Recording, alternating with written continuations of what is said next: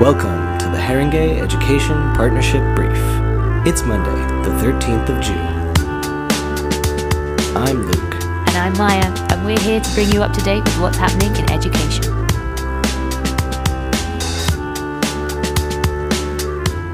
Here's what you need to know this week. The proportion of free school meal eligible pupils has risen once again, according to a new DFE census. TES reports that nearly 2 million pupils in English schools were eligible for free school meals at the start of this year, which is an increase of 160,000 on last year's figure. Head teachers leaders described the number, totaling 22.5% of pupils in English schools, as shocking.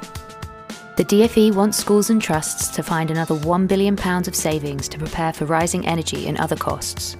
A new school resource management strategy, published on the 10th of June, includes plans to help schools monitor and reduce energy and water usage, expand the school's resource management advisor program, and update workforce guidance to maximise staff deployment, among others. Critics say achieving value for money will not make up for rising costs. Schools Week reports that almost one third of schools' buildings include expiring materials or pose a serious risk of imminent failure. More than 7,100 were given the worst possible rating for at least one aspect of their buildings during the DFE's last full condition data collection. This has not gone completely unnoticed, as the government is coming under pressure to increase spending on school maintenance. In order to increase the pool of staff available for English schools, the DFE will widen the net of the current system of qualified teachers' status attainment. Currently, only teachers from 39 designated countries are able to attain QTS status, but the new system, which will launch in 2023, will allow applicants from other countries to apply for qualified teacher status in England and judge potential candidates against a consistent set of standards.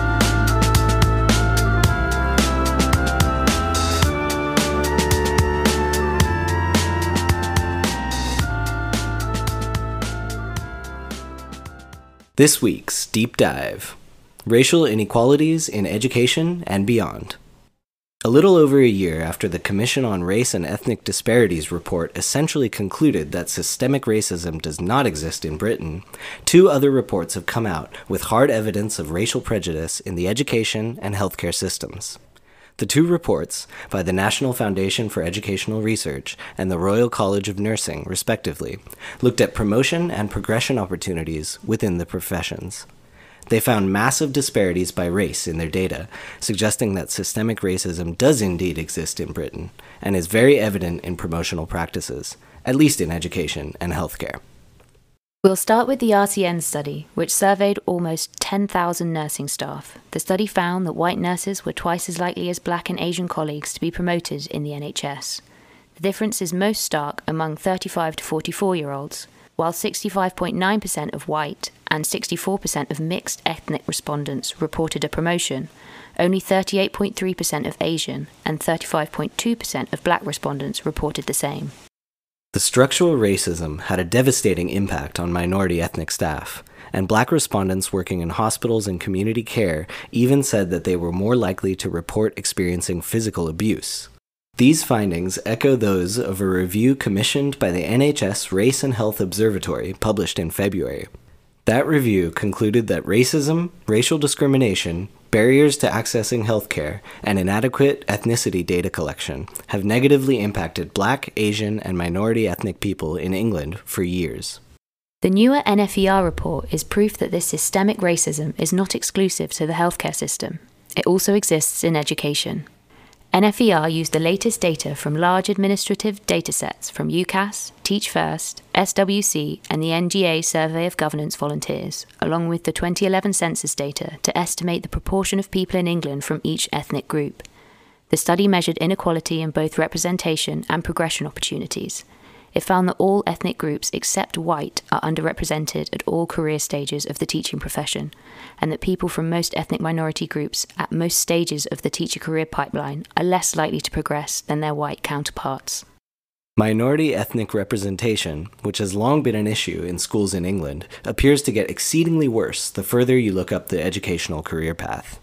Whereas acceptances into initial teacher training are relatively equally representative, there is a large drop in non white ethnic representation in the population of classroom teachers. Most ethnic groups, including Asian, black, mixed, and other, indicating Arab or any other ethnic group, are around 50% underrepresented, while white classroom teachers are around 13% overrepresented.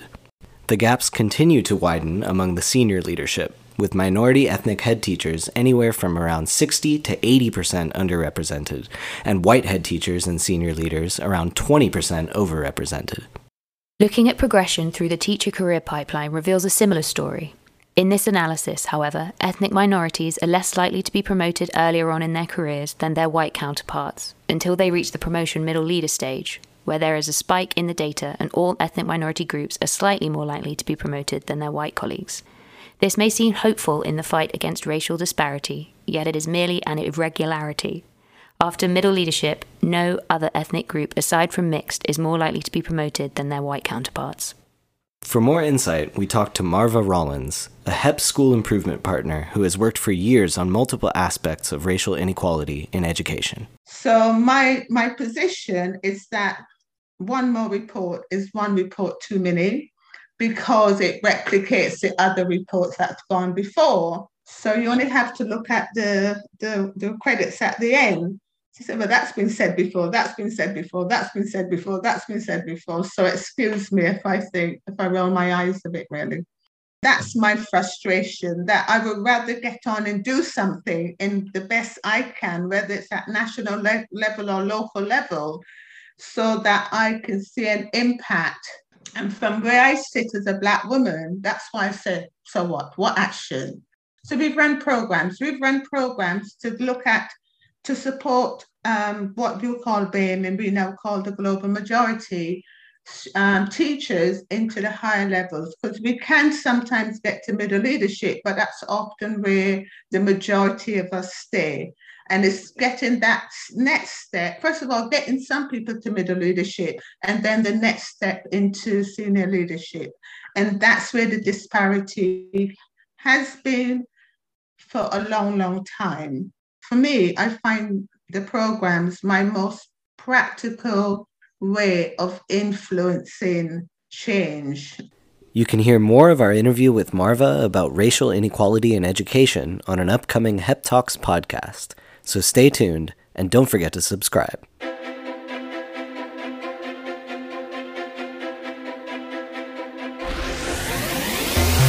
This week at HEP.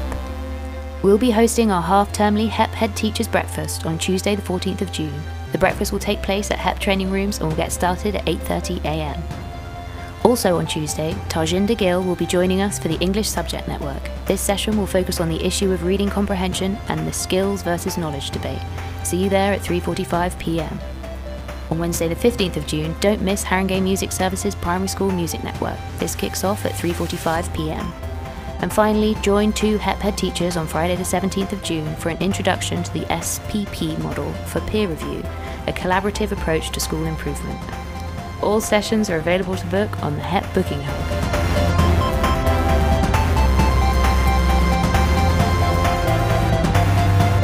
This week, we've been watching Troy Deeney, Where's My History?